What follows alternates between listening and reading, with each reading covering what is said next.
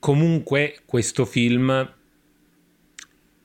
se lo leggi sulla carta, diciamo che eh, è un po', come dire, cioè questo padre che problematico. Eh? Cosa? Non ho capito.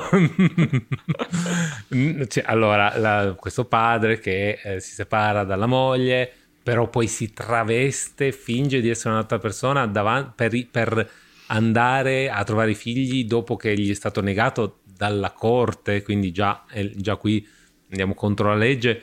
E poi finge davanti ai figli soprattutto di essere un'altra persona, i figli, cioè co- poi i figli scoprono com- come fa un quattordicenne a non rimanere traumatizzato da una cosa del genere, non lo so, ovviamente qua, qua sono dieci anni di terapia, esatto. La mia governante è mio padre.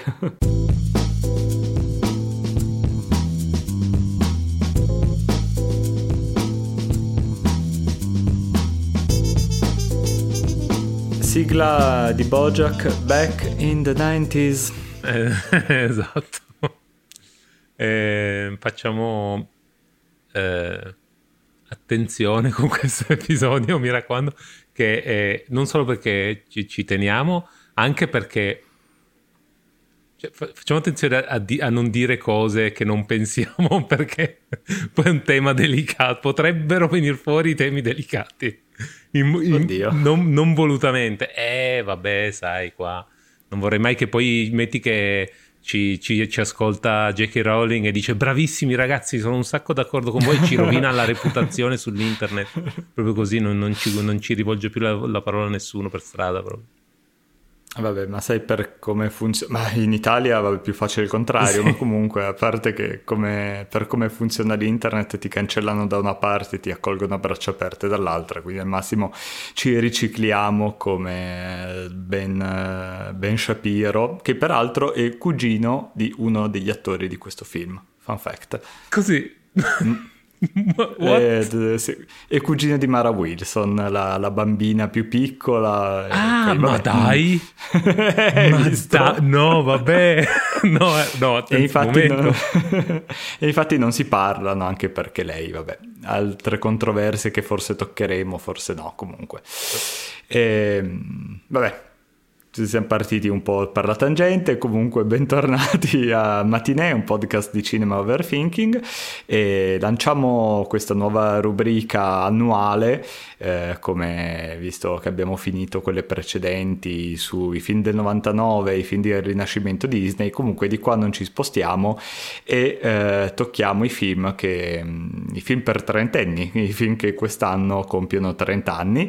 Eh, partiamo con missus Doubtfire, Mamma per sempre, sottotitoli Madonna, italiano, che dobbiamo ti giuro, dire, ma eh, vabbè, ti giuro, stare. Io non, lo, l'ho letto, non so più perché lo stavo cercando, non so se era su I M D B o da qualche altra parte, su qualche lista online, ho visto il sottotitolo italiano, non, non, ce, non ce lo meritiamo il cinema, non ce lo meritiamo, perché se poi facciamo queste cose non... Perché la scuola di doppiaggio italiana è la migliore al mondo, ma l'adattamento è sempre un po' quello che è.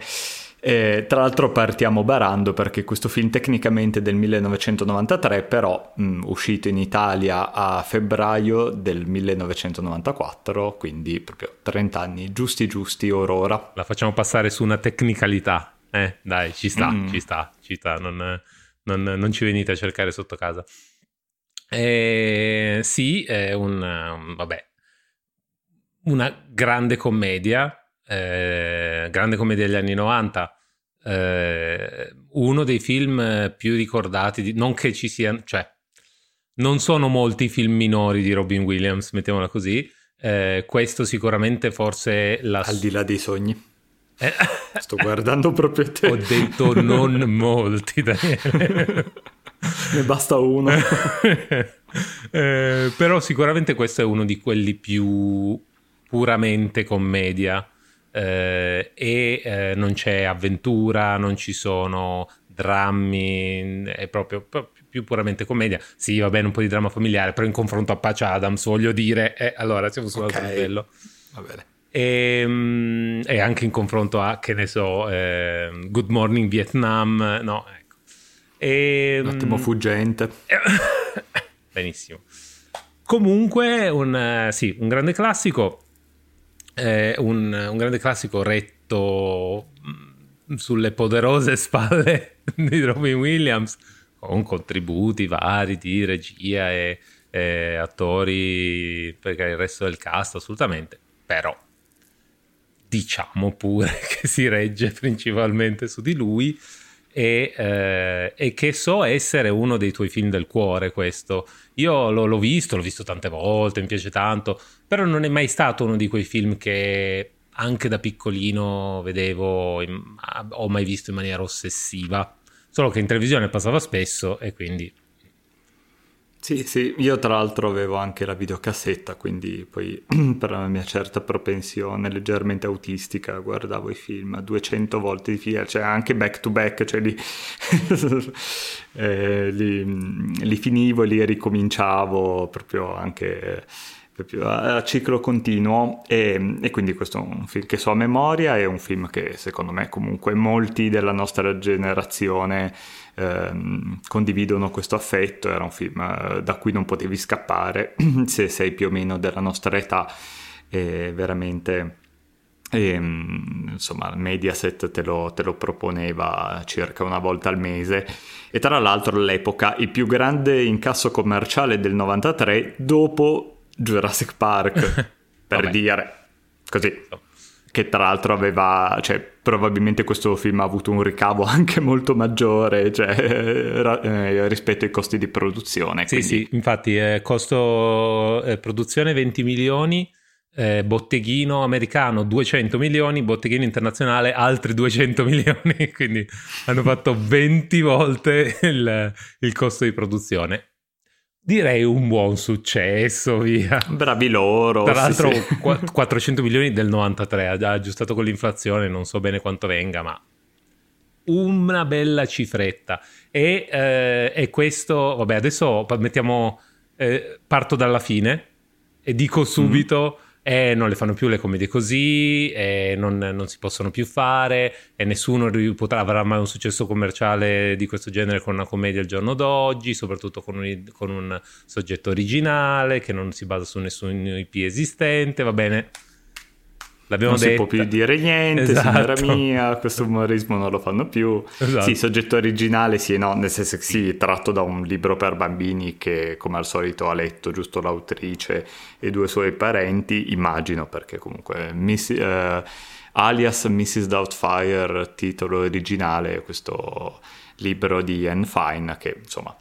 Ehm, però effettivamente sembra proprio un film cucito addosso a Robin Williams e, che ad un certo punto poi lo dirotta e ne fa un one man show, però e fra, fra poco ne parliamo.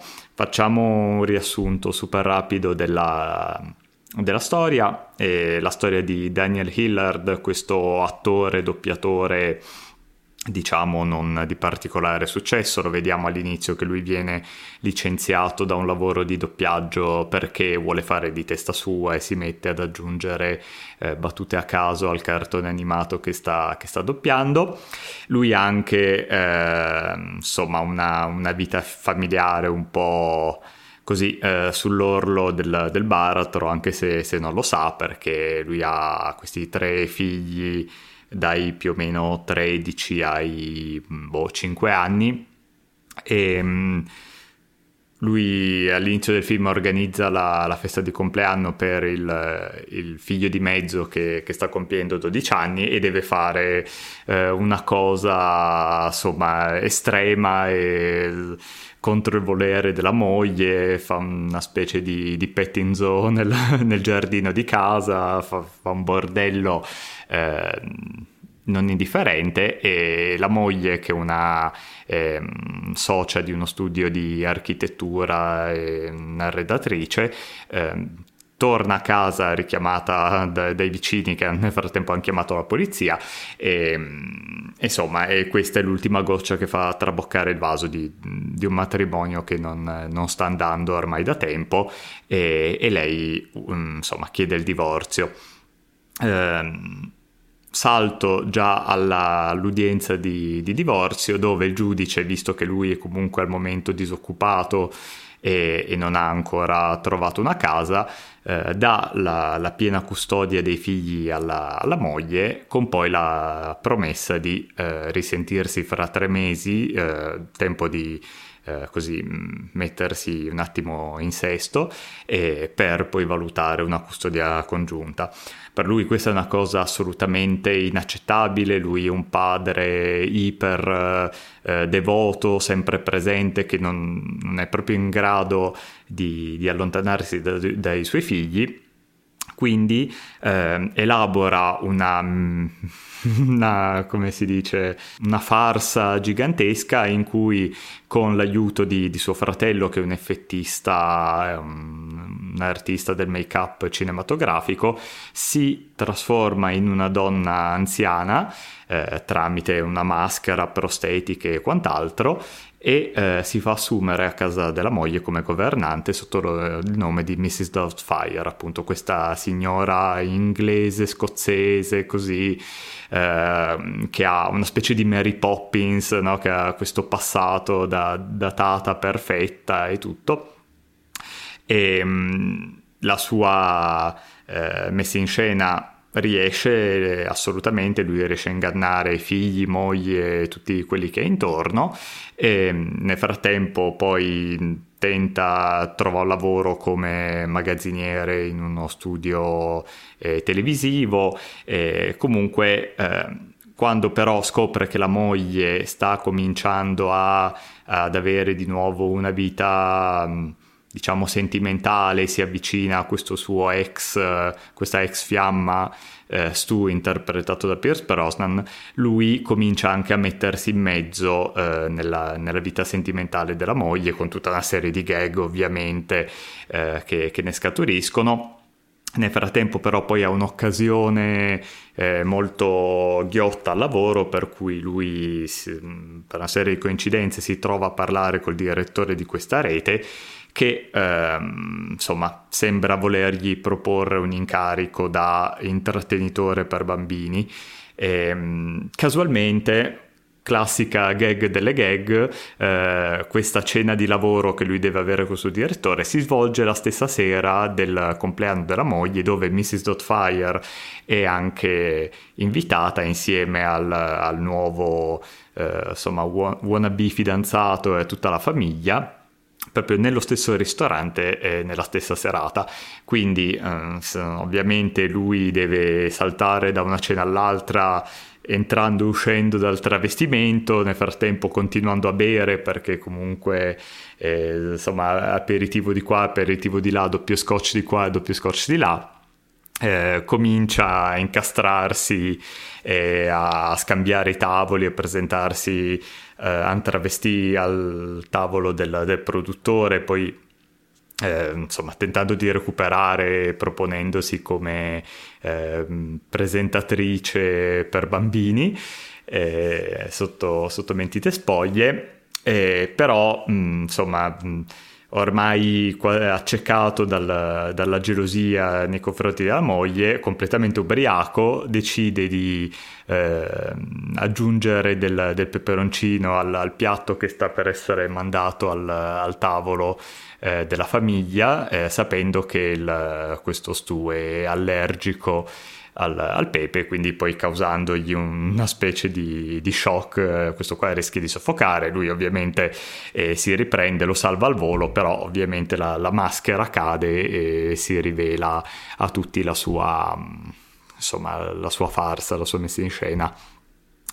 Uh, ovviamente a seguito di tutto questo la moglie è completamente sconvolta e incazzata, e um, ottiene la piena custodia, eh, però poi insomma si rende conto che effettivamente, eh, a parte che l'amore di, di questo padre per i figli è sconfinato, però eh, in verità eh, questo, questo personaggio alla fine aveva portato molta gioia nella, nella sua famiglia, ed è riuscita a tirare fuori il lato migliore di tutti, compreso di Daniel, eh, e quindi eh, poi insomma torna un attimo sulle sue, eh, sulle sue posizioni, e gli consente di, di vedere i figli e insomma avere una specie di custodia congiunta. Uh, il film poi rimane in sospeso su uh, quale sarà effettivamente l'esito del loro matrimonio. Uh, insomma, viene la morale eh, proprio finale di, di questo film è che eh, non sempre eh, abbiamo un finale hollywoodiano per cui eh, l'amore trionfa e quindi loro, le coppie si ravvedono e tornano insieme, eh, ma se anche non, non va così, diciamo che il legame familiare fra genitori e figli, fra fratelli e fra insomma tutti i membri di un nucleo familiare è comunque un legame fortissimo di amore e che, che perdura uh, insomma a tutte le avversità. Sì, eh, un, un finale importante eh, che, che l- questo è uno degli elementi di questo film eh, che gli permettono veramente di eh, schivare alcune eh, banalità, alcune scelte trite che in film del genere si pote- in un film del genere si poteva facilmente fare, perché alla fine è un po' un collage di idee già viste eh, eh, le, eh, le, che poi sono presentate in una maniera fresca grazie a, no, alla, all'interpretazione e alla regia, eh, però un finale col lieto fine eh, sarebbe stato un po', un po' insipido, anche perché tutto il percorso che fa lui eh, ha molto più a che fare col prendersi responsabilità e prendersi cura della famiglia, sì, ma niente a che fare con il, o almeno n- non è vero, niente no, ma non, mo- non tantissimo a che fare con le... entrare veramente in contatto con le necessità e de- della, della moglie. Eh, sì, è vero, c'è una scena molto bella in cui hanno una conversazione e lui finalmente riesce veramente a capire quanto lei fosse in difficoltà all'interno della relazione, scena bellissima, però sì, c'è questo piccolo passo di comprensione, ma poi basta, non, non c'è un, una vera... un vero ricongiungimento, una vera ricostruzione del loro rapporto, quindi un finale in cui Eh, poi loro tornano insieme avrebbe un po' lasciato il tempo che trova. Alla fine quello che conta è il, il funzionamento appunto della famiglia, e anzi anche un messaggio più interessante. Tra l'altro il finale originale, la prima stesura dello script voleva questo finale, eh, poi è stata un po' combattuta eh, credo dalla casa di produzione o comunque da chi, chi, chi tirava le fila del progetto. Eh, voleva, hanno tentato di cambiare il finale, l'hanno riprovato in due o tre salse diverse e poi si sono resi conto che alla fine doveva essere quello, questo l'originale, ovvero eh, questo finale in cui loro non tornano ad essere una coppia eh, e quindi una famiglia unita come prima, perché era la cosa che aveva più senso alla fine, era forse il vero passo di crescita che poteva dare questo film. Ehm Ci sono anche una serie di altre cose simili, secondo me, in questo film, che non sono altrettanto importanti a livello di qualità e integrità del film, che però se comunque eh, sono delle qualità. Ad esempio, eh, tutto il ruolo che ha eh, Pierce Brosnan, no? Questo eh, nuovo belloccio che cerca di fare la corte alla, alla madre della famiglia, che è tutto sommato innocuo, nel senso sì, è un po' è messo lì anche un po' per riderne sicuramente, quindi ha, eh, ha un po' questo, questa, questa faccia che gli vuoi tirare uno schiaffo, e il, e il, il Daniel lo continua a fargli frecciatine, a tirargli il tappeto da sotto i piedi in, in più situazioni, e ne nasce una bella comicità. Però lui alla fine è un personaggio, cioè non vuole il male di nessuno, è molto interessato eh, alla, alla, alla moglie, e perché magari si può, mh, come presentato nel film, uno può anche, potrebbe anche sostenere che è superficiale o che non la conosce veramente, insomma va bene, però alla fine è una commedia, insomma. In realtà è, un, è una brava persona, abbastanza innocua, mm-hmm. mentre invece avrebbe tranquillamente potuto essere la solita matrigna che vuole mandare i figliastri in collegio, che veramente basta. Ecco. Mm-hmm. Eh, quindi eh, questa è, un, è un'altra trappola in cui sarebbero facilmente potuti cadere. Sì, sì, e tra l'altro hanno anche accarezzato un po' l'idea in una delle varie versioni dello script, però de- della cattiveria di questo personaggio non rimane niente, se non a fare una battuta eh, in piscina sul fatto che lui è un fallito, cosa che, insomma, come dire, vabbè, eh, diciamo che rispetto eh, a lui, eh, come dire... è anche abbastanza comprensibile, tra l'altro, sì, lui è veramente l'uomo perfetto, è ricchissimo, è Pierce Brosnan, c'ha la Mercedes, le regala gioielli e tutto, ed è pure una brava persona, quindi è proprio... Um...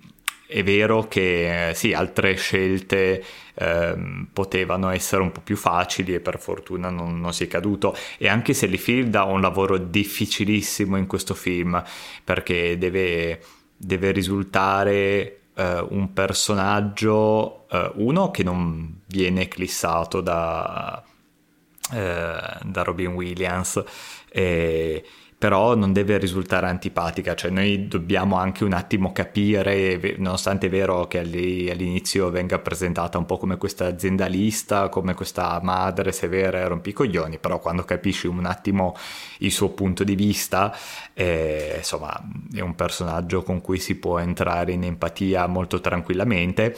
E, e tra l'altro lei, eh, così come Robin Williams, riescono benissimo a gestire eh, sia le, le gag, hanno dei tempi comici eccezionali entrambi, eh, ma anche gestire i, i momenti più drammatici.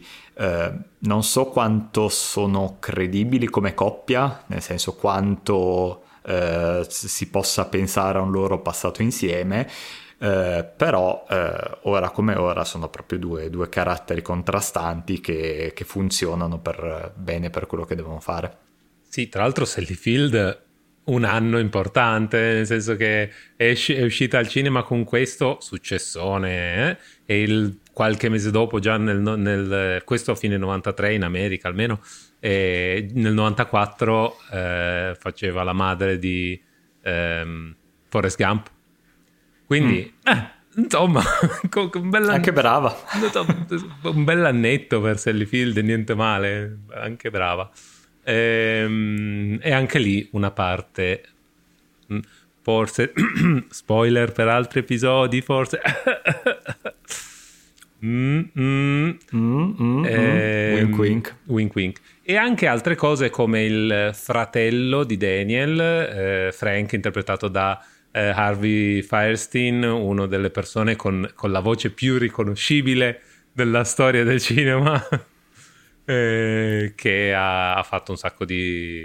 insomma, abbastanza riconoscibile per, soprattutto per chi ha visto cinema degli anni novanta, anche se ha fatto cose anche dopo, e che ha un po' questo, questo fratello eh, chiaramente omosessuale che fa tutto questo lavoro legato al cinema, ma che insomma ha un partner di vita, viene presentato senza che si entri nel dettaglio, però no, vi, viene accennata senza che ci si soffermi, senza che diventi questo grande tema su cui fare battute o che so io. In generale tutta la questione di genere, sì, ci sono proprio un, ci si passa sopra un paio di volte con, con un, qual, un paio di frecciatine, ma abbastanza eh, no, non, non affilate per niente, mm-hmm. E non è di nessun interesse alla fine, cioè quello che interessa è che lui si è travestito per eh, intrufolarsi nella casa della famiglia. Che si sia travestito da donna è tutto sommato secondario, nel senso sì, ovviamente offre, tu- offre tutta una serie di opportunità comiche, come quando il figlio entra nel bagno e lo trova eh, che fa la pipì in piedi, chiaramente da, ha un altro effetto di eh, un altro impatto di shock rispetto mm-hmm. che se si fosse travestito da un altro uomo, sicuramente, e l'estrem- estremizza, no? È l'estremo della commedia, però in realtà è abbastanza indifferente, semplicemente gli permette di eh, esprimere un lato completamente diverso di se stesso. Eh, e eh, e c'è da dire che Robin Williams veramente riesce a fare due personaggi in questo film, eh, perché il personaggio di Daniel è proprio un personaggio suo a sé stante, questo padre eh, molto presente, molto, eh, molto affettuoso e un po' sbadato su alcune cose, sicuramente un po' incosciente, diciamo. E, e poi c'è il personaggio di missus Doubtfire, che è veramente, dopo un po', io adesso sarà che l'abbiamo visto che eravamo piccoli, sarà, però veramente dopo un po' che lo guardi ti dimentichi che stai guardando Robin Williams travestito, è veramente decisamente no no, no ma è vero, ma eh, infatti, cioè, è talmente grande questa performance che quando Eh, effettivamente verso la fine del film, che lui ormai è stato smascherato letteralmente tutto, ehm, ci sono l- i figli e la moglie intorno al tavolo che rimpiangono questa missus Doubtfire, un po' la rimpiangi anche tu, perché effettivamente è come se fosse un... se sei un po' in lutto, no? Di avere questo, questo personaggio a sé stante che sai che non vedrai più, e, e veramente riesci a scorporarla dal Da, eh, da Daniel, ed è un, un achievement incredibile, nel senso riuscire così tanto a scomparire nel personaggio. E tra l'altro sì, eh, è vero che comunque la storia del cinema è anche costellata da eh, diverse... diversi film, da Tuzzi a Fanny Money a robe più recenti, più o meno come White Chicks, quella roba orripilante così, che si basava lo so anch'io, anche il mio cuoricino si è stretto un attimo, dei fratelli Wayland, ehm, che sono tutti, insomma, diciamo che negli anni ottanta novanta eravamo anime un po' semplici, quindi già solo il fatto che oh, oh è un uomo che si, si mette la gonna, grasse risate, il bagaglino ci ha campato per trenta anni su queste robe qua.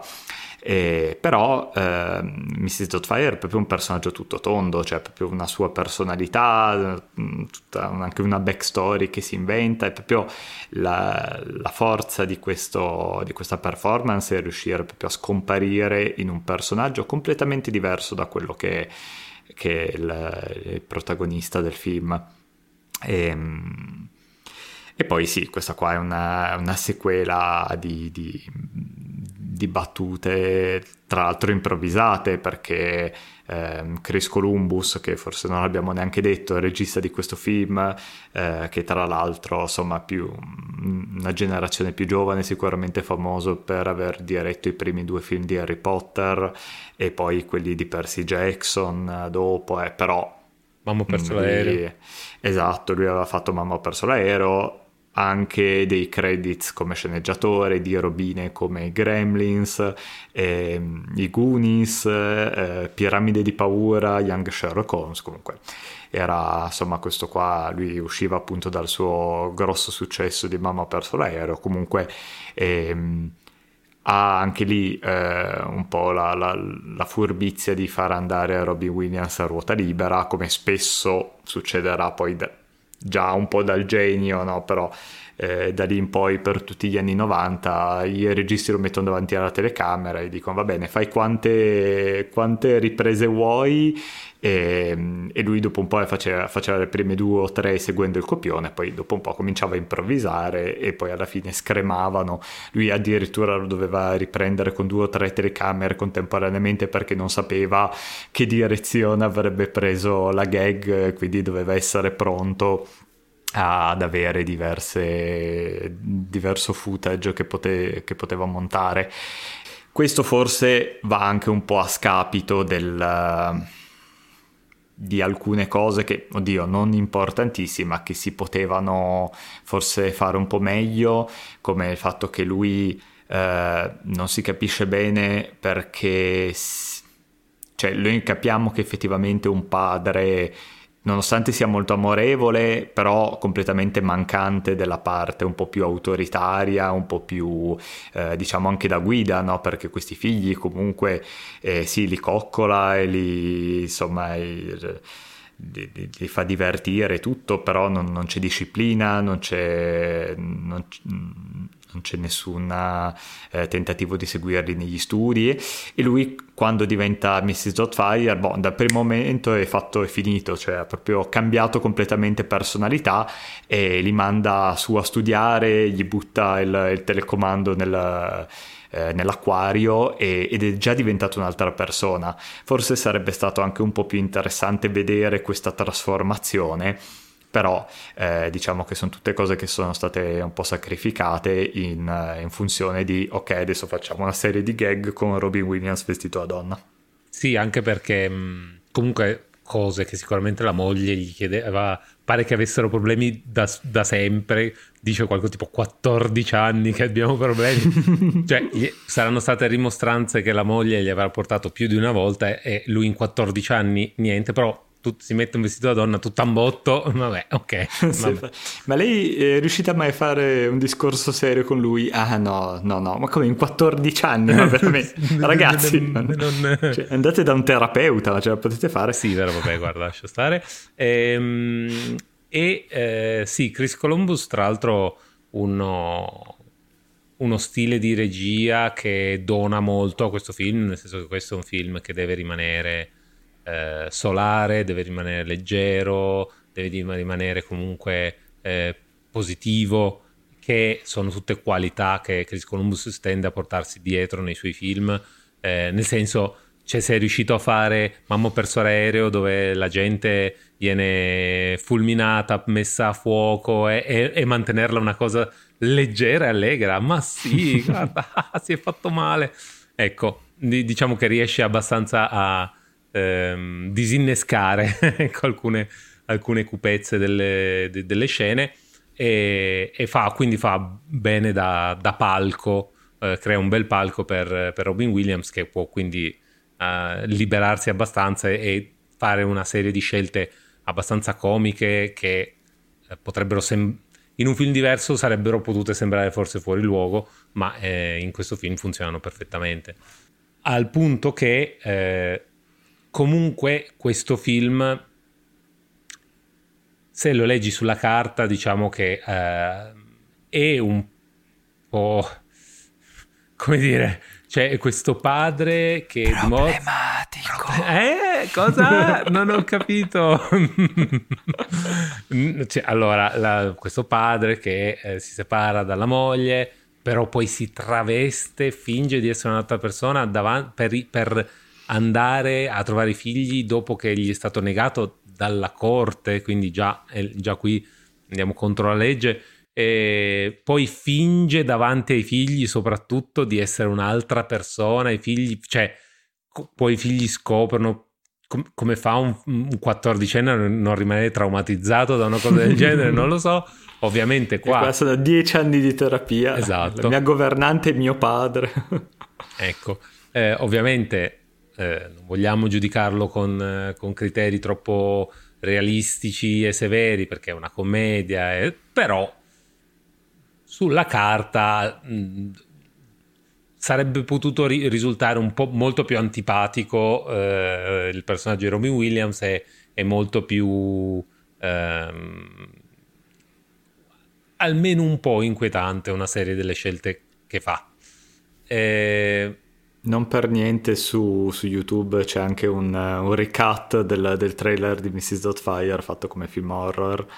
E, tra l'altro, come dicevo nell'episodio scorso, è proprio una questione di framing, nel senso che eh, tra l'altro se, se vedi proprio eh, tutto...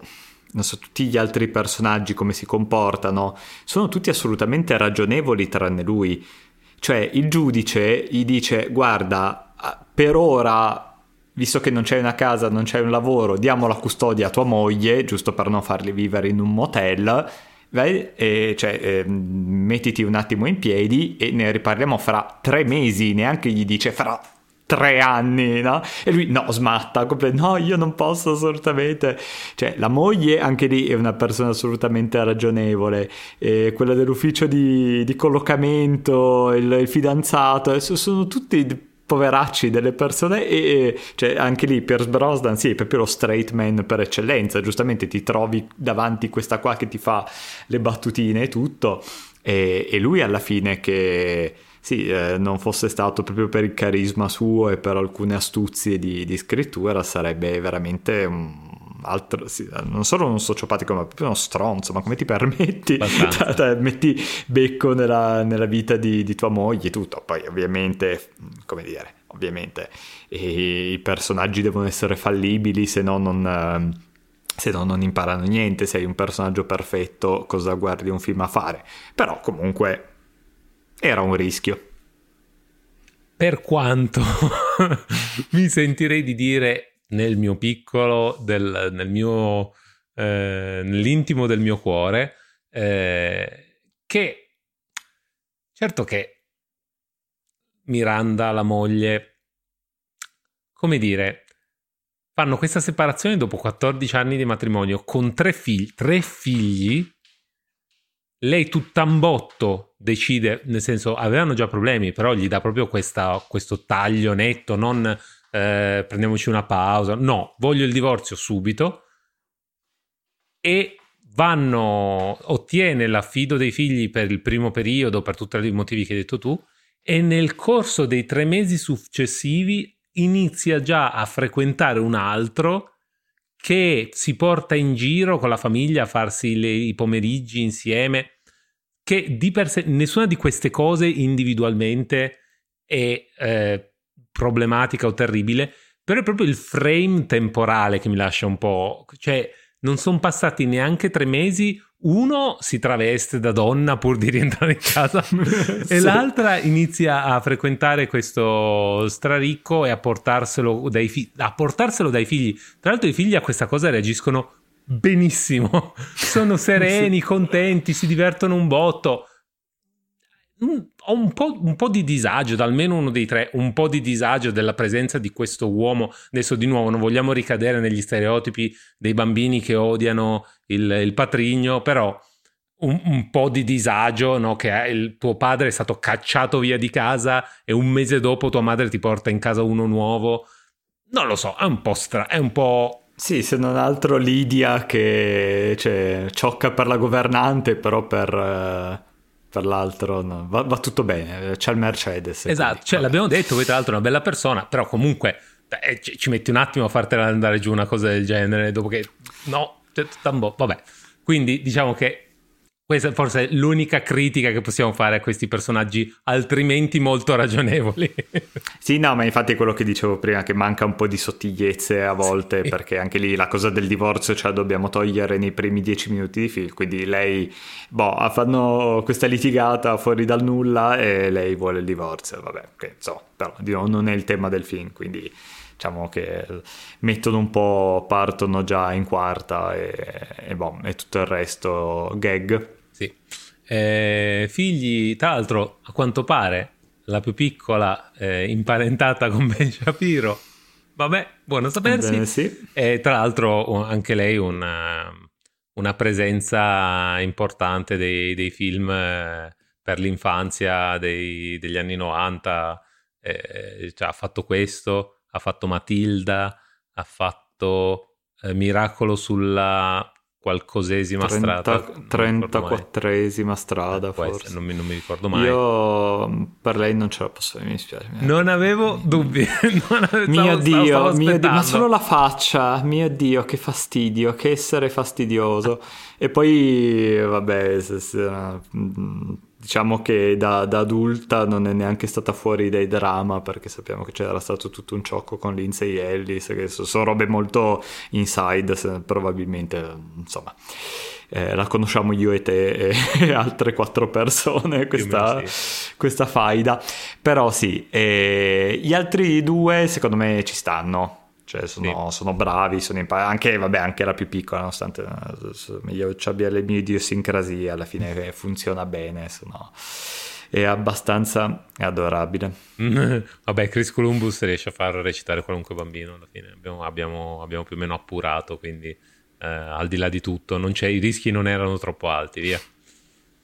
Vabbè, forse una banalità, però trucco, trucco, parrucco e costumi eccellenti. Dicevi, no, abbiamo prima fatto una lista di altri film dove eh, lo stesso tipo di gimmick viene fatta dell'uomo che si travestisse da donna, eccetera eccetera, in cui è meno efficace per questioni di eh, scrittura e per questioni di interpretazione, però anche da un punto di vista di semplice trucco non so, non, non so se mi viene in mente un altro esempio in cui eh, è fatto in maniera così efficace, è, è veramente efficace, cioè lui, eh, Robin Williams sparisce dentro il personaggio anche grazie a quello, perché mm. hanno fatto tutta una serie di scelte no, eh, ben cablate per permettergli di nascondere quello che andava nascosto e, e cioè sì, adesso ormai eh, sarebbe straritoccato al computer, ma in questo film non ne ha neanche avuto bisogno, è, è, è venuto cioè, benissimo. Boh. Sì, sì, sì. Peraltro, fun fact, la, la prostetica non è una maschera, ovviamente, come, come non, non, non è quasi mai nel, nel cinema, ma sono otto pezzi diversi, poi attaccati col mastice e tutto. Ovviamente è una semplificazione delle gag, il fatto che lui si tolga questa, questa faccia intera, ma in verità appunto erano... E diversi pezzi che venivano applicati, un trucco di quattro ore, quattro ore e mezza, neanche eccessivo rispetto ad altre cose come siamo abituati. I piedi sì, degli Hobbit era famoso mm. sì, ma anche Jim Carrey nel Grinch. Madonna. Che doveva eh, gli avevano mandato il, l'esperto di, della C I A di tecniche per eh, resistere alle torture, perché lui stava tipo otto ore di trucco tutti i giorni, una roba fuori dal mondo.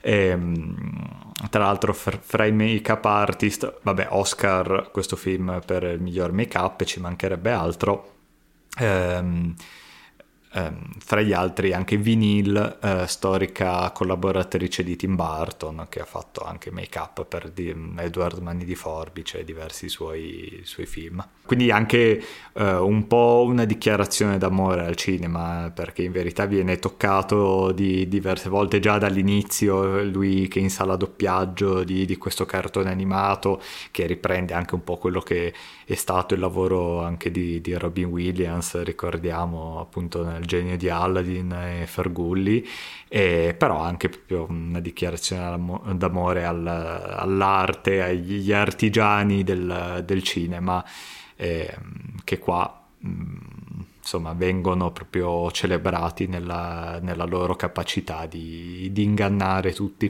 Sì, sì, sì, sì, sì sicuramente eh, ha permesso anche a Williams di mettere un pochino di, di, di se stesso, nel senso proprio di se stesso, ecco. Eh, sì, molto, molto carino anche poi per un pubblico più giovane che vede queste cose senza sapere veramente cosa siano, però già obiettivamente forse uno dei primi esempi che, che possiamo aver avuto noi da, da giovanissimi di che cosa voleva dire fare il doppiaggio, perché mm-hmm. quell'età boh eh, quindi sì.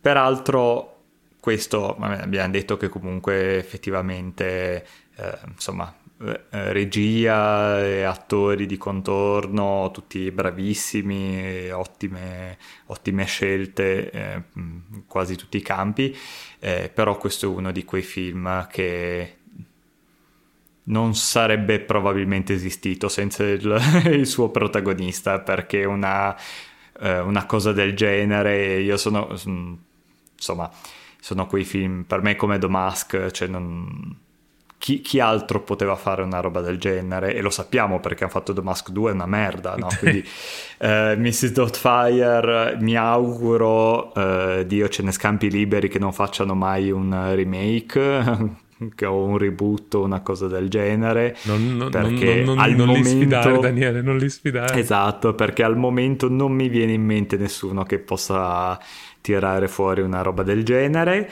E... anni fa si era parlato di un eventuale seguito, se ne parlava già dal duemilatré, eh, una storia per cui lui eh, tipo per stalkerare la figlia al college si sarebbe di nuovo travestito da donna, quindi a parte l'ennesima problematicità di tutto quanto, ma poi, poi la cosa era stata messa nel cassetto, se ne era riparlato nel duemilaquattordici, che poi è stato l'anno della scomparsa di Robin Williams, quindi tra l'altro anche dieci anni dalla scomparsa di Robin Williams quasi. E, e quindi per fortuna, fra virgolette, nel, nel dispiacere, almeno quello, almeno questo ce lo siamo, ce lo siamo evitato. Non abbiamo avuto un altro Blues Brothers duemila. Sì, veramente. Io tra l'altro non, non, ieri mi sono ricapitati sott'occhio un paio di esempi di eh, reboot remake dell'ultimo periodo. Mi sto, mi sto veramente mettendo le mani nei capelli, il, il principe cercamoglie, delle robe veramente robe mm-hmm. che succedono e poi ti, te, ti forzi a dimenticarle, perché sennò veramente uh, e adesso uh, Beverly Hills Cop, deve uscire una roba di Beverly Hills Cop. Ma perché no? Ma perché no? E perché Sister Act tre, che se ne stava parlando da, da tempo in memoria. Certo, certo, certo. Perché no? Va bene, no, ma non siamo, non siamo incattiviti alla vita, eh, non, non abbiamo nessun problema, tutto bene, siamo felici e, non, e, e, e entusiasti. Entusiasti come si confà alla nostra età, alla nostra generazione. Eh, molto bene, allora ehm, ti vorrei parlare di un film che mi è venuto in mente guardando questo. mm-hmm. eh, ho... ho avuto questa specie di cortocircuito mentale per cui mi sono reso conto che questo film sembra quasi la perfetta unione di altri due film, mm-hmm. entrambi di Dustin Hoffman, però di dieci anni prima più o meno, parliamo di, degli anni a cavallo del, del millenovecentottanta, che sono uno, Tuzzi, che hai già menzionato tu, in cui c'è un attore che si traveste da donna per essere assunto, in questo caso perché non riusciva a trovare lavoro, però similitudini abbastanza, e dall'altro Kramer contro Kramer, la storia di questi genitori che si separano, lotta per la custodia del figlio, e quindi... Uh, ho deciso di, di, di ricordare a tutti, se non l'avete mai visto, di andarvi a vedere Kramer contro Kramer, che è veramente un bel film e parla appunto, e credo sia, si può, si può definire il, il nonno di tutti i film dove c'è una lotta per la custodia dei figli. È, è la storia di questa coppia dove lui è un uomo in carriera, concentrato sul lavoro, che ha appena ricevuto una promozione, uno che lavora nel campo della pubblicità, e, e la moglie decide di, di andarsene di casa perché eh, non riesce a reggere la vita domestica, non, eh, lui sicuramente assolutamente non presente, e lei eh, si sente di non poter essere una buona madre, se ne va e, se, e, e lo, moglia, lo molla a casa da solo col figlio. E quindi tutte le crisi, ovviamente figuriamoci, siamo agli inizi degli anni ottanta, quindi questo padre di famiglia che non sa come fare il padre, che non sa come gestire la casa, come occuparsi del figlio, eh, tutto un processo di crescita in cui lui e il figlio sono in crisi, il figlio vuole la madre, però poi alla fine si avvicinano, il figlio tra l'altro parliamo, scusate, non ho menzionato, ma parliamo di tipo sei, sette, otto anni, una cosa così, ehm, insomma alla fine trovano un loro equilibrio. E dopo che hanno trovato il loro equilibrio, la moglie torna e dice no, no, sono a posto, ho ritrovato il mio equilibrio, eh, sono andata anche in terapia, tutto molto meglio, mi ripiglio il figlio. E lui ovviamente, il padre, non è d'accordo e quindi ne nasce una lotta legale, eccetera, eccetera. E, lui interpretato da Dustin Hoffman, lei interpretata da Meryl Streep, quindi insomma non diciamo neanche gli ultimi due passati per strada. E, ed è... Eh, Cioè, io ho detto, beh, ah, già, c'è, c'è Kramer contro Kramer, magari lo menziono durante l'episodio, fammi rileggere la trama. Mi sono andato a rileggere la trama su Wikipedia, tempo che è arrivato, sono arrivato alla fine mi stavo già venendo da piangere. Cioè, no, allora, ecco, perfetto. Cioè, perché veramente eh, ha, un, ha, un, ha un tocco di dramma eh, veramente umano, veramente sincero, proprio questo... Questa, questa lotta che fanno questi genitori pur di, di rimanere eh, presenti nella vita del figlio, entrambi, a, a ciascuno, ent- ognuno a modo suo ovviamente, e, è veramente, veramente toccante. Infatti devo dire, ovviamente non è un tema cioè, rivisto in altri film, in nuovissimo, serie, esatto, rivisto in altri film, rivisto in altre serie tivù, ma credo che nessuno sia veramente riuscito a toccarlo, forse non so neanche quante volte ci, ci abbiano provato, a toccarlo con lo stesso livello di ehm, onestà, proprio con lo stesso livello di genuinità. Ovviamente è un film, quindi è drammatizzato, però eh, senza cadere troppo nel, nella commedia, piuttosto che senza cadere troppo nel, nel melodramma esagerato. È proprio una, una storia molto umana e, e, ed è il film che riesce a, a toccare questo argomento appunto nella, nella maniera più realistica, secondo me. Eh, molto diverso da missus Doubtfire sicuramente, eh, però eh, forse ha, ha messo giù qualche lezione che poi hanno potuto imparare eh, per quando poi è stato fatto missus Doubtfire, magari anche per questo che poi il finale che hanno scelto è stato quello che hanno scelto. Quindi ci sta. Quindi Kramer contro Kramer, ripetiamo per chi, per chi non ascolta, Kramer contro Kramer del settantanove, diretto da Robert Benton. Yes. Invece mh, par- parlo di un altro film anche piuttosto famoso, ehm, anche se a volte viene un po' ingiustamente considerato ehm, al pari di un American Pie o di una di quelle commedie un po', un po' grevi. Non che sia una commedia super raffinata, però secondo me ha degli spunti molto interessanti, e anche questa gioca un po' col ruolo dell'attore e del travestimento. Ed è un film del duemilaotto per la regia di Ben Stiller ed è Tropic Thunder. Ho capito perché. eh, hai capito perché, sì. Eh, beh, perché è tutto tra l'altro una, una parodia della, dell'ambiente hollywoodiano e di una serie di vari caratteri e stereotipi che si trovano in questo mondo qua. E la storia di questo gruppo di attori che è Eh, tipo in Vietnam, mi pare, per fare sì, delle, un film appunto proprio sulla guerra del Vietnam, e, e sono però ovviamente un gruppo di cazzari e, che tipo non riescono a, a continuare le riprese perché per sbaglio fanno saltare tutta una serie di, di effetti speciali mentre le telecamere non stanno riprendendo, quindi adesso eh, c'è il produttore che minaccia di chiudere la produzione e tutto, e in un ultimo disperato tentativo il regista decide di eh, dirigere il film proprio guerriglia style, praticamente mandarli con un canovaccio di, di arrivare al punto A al punto B, e, e lui farà succedere delle cose, loro devono reagire alle cose che succedono, e, e nel frattempo lui ha piazzato delle telecamere in tutta, insomma, nella, nella starpaglia, e, e li riprende durante eh, questa, questa traversata, eh, se non che tipo il, il regista al primo minuto salta su una mina antiuomo e tutti gli attori non lo sanno, quindi loro continuano ad andare avanti e si ritrovano invischiati, tipo finiscono nel covo di un gruppo di narcotrafficanti, e loro sono completamente convinti che faccia tutto parte delle riprese, e quindi eh, insomma non sono completamente ignari del, del pericolo che stanno correndo.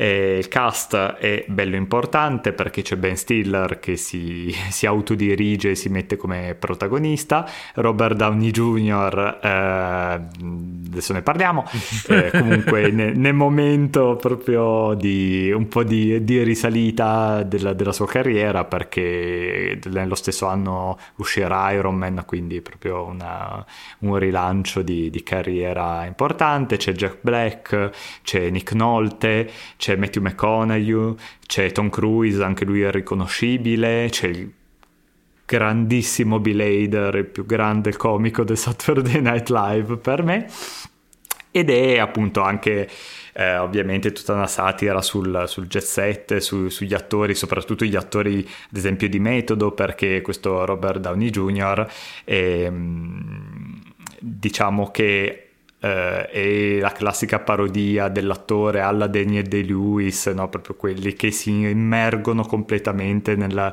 nel ruolo, e tipo era famoso il fatto che Daniel Day-Lewis sul set di Lincoln voleva farsi chiamare presidente da tutta la truppa anche quando non stavano girando, per rimanere nel ruolo così, e, e il personaggio di Robert Downey junior lo porta alle estreme conseguenze perché fa tutta una serie di, di operazioni per diventare un uomo afroamericano, e quindi abbiamo Robert Downey junior in blackface per tutto il film, eh, per fare appunto la parodia di questo tipo di attore e far vedere l'assurdità per certi versi comunque di, di, di, questa, di questa volontà eh, così di, di, di immergersi completamente in un personaggio eh, completamente diverso da, da quello che sei tu.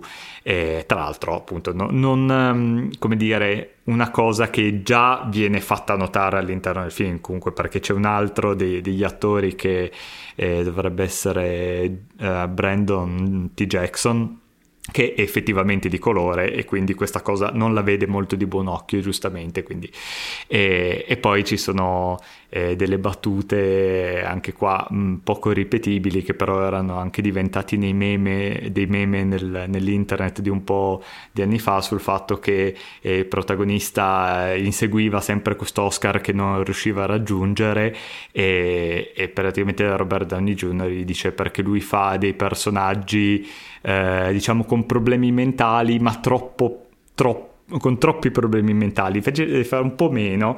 E infatti dice you went full retard, you never go full retard, e fa l'esempio di, di Forrest Gump e quelle cose lì. Quindi insomma c'è tutta una, una satira di questo ambiente qua.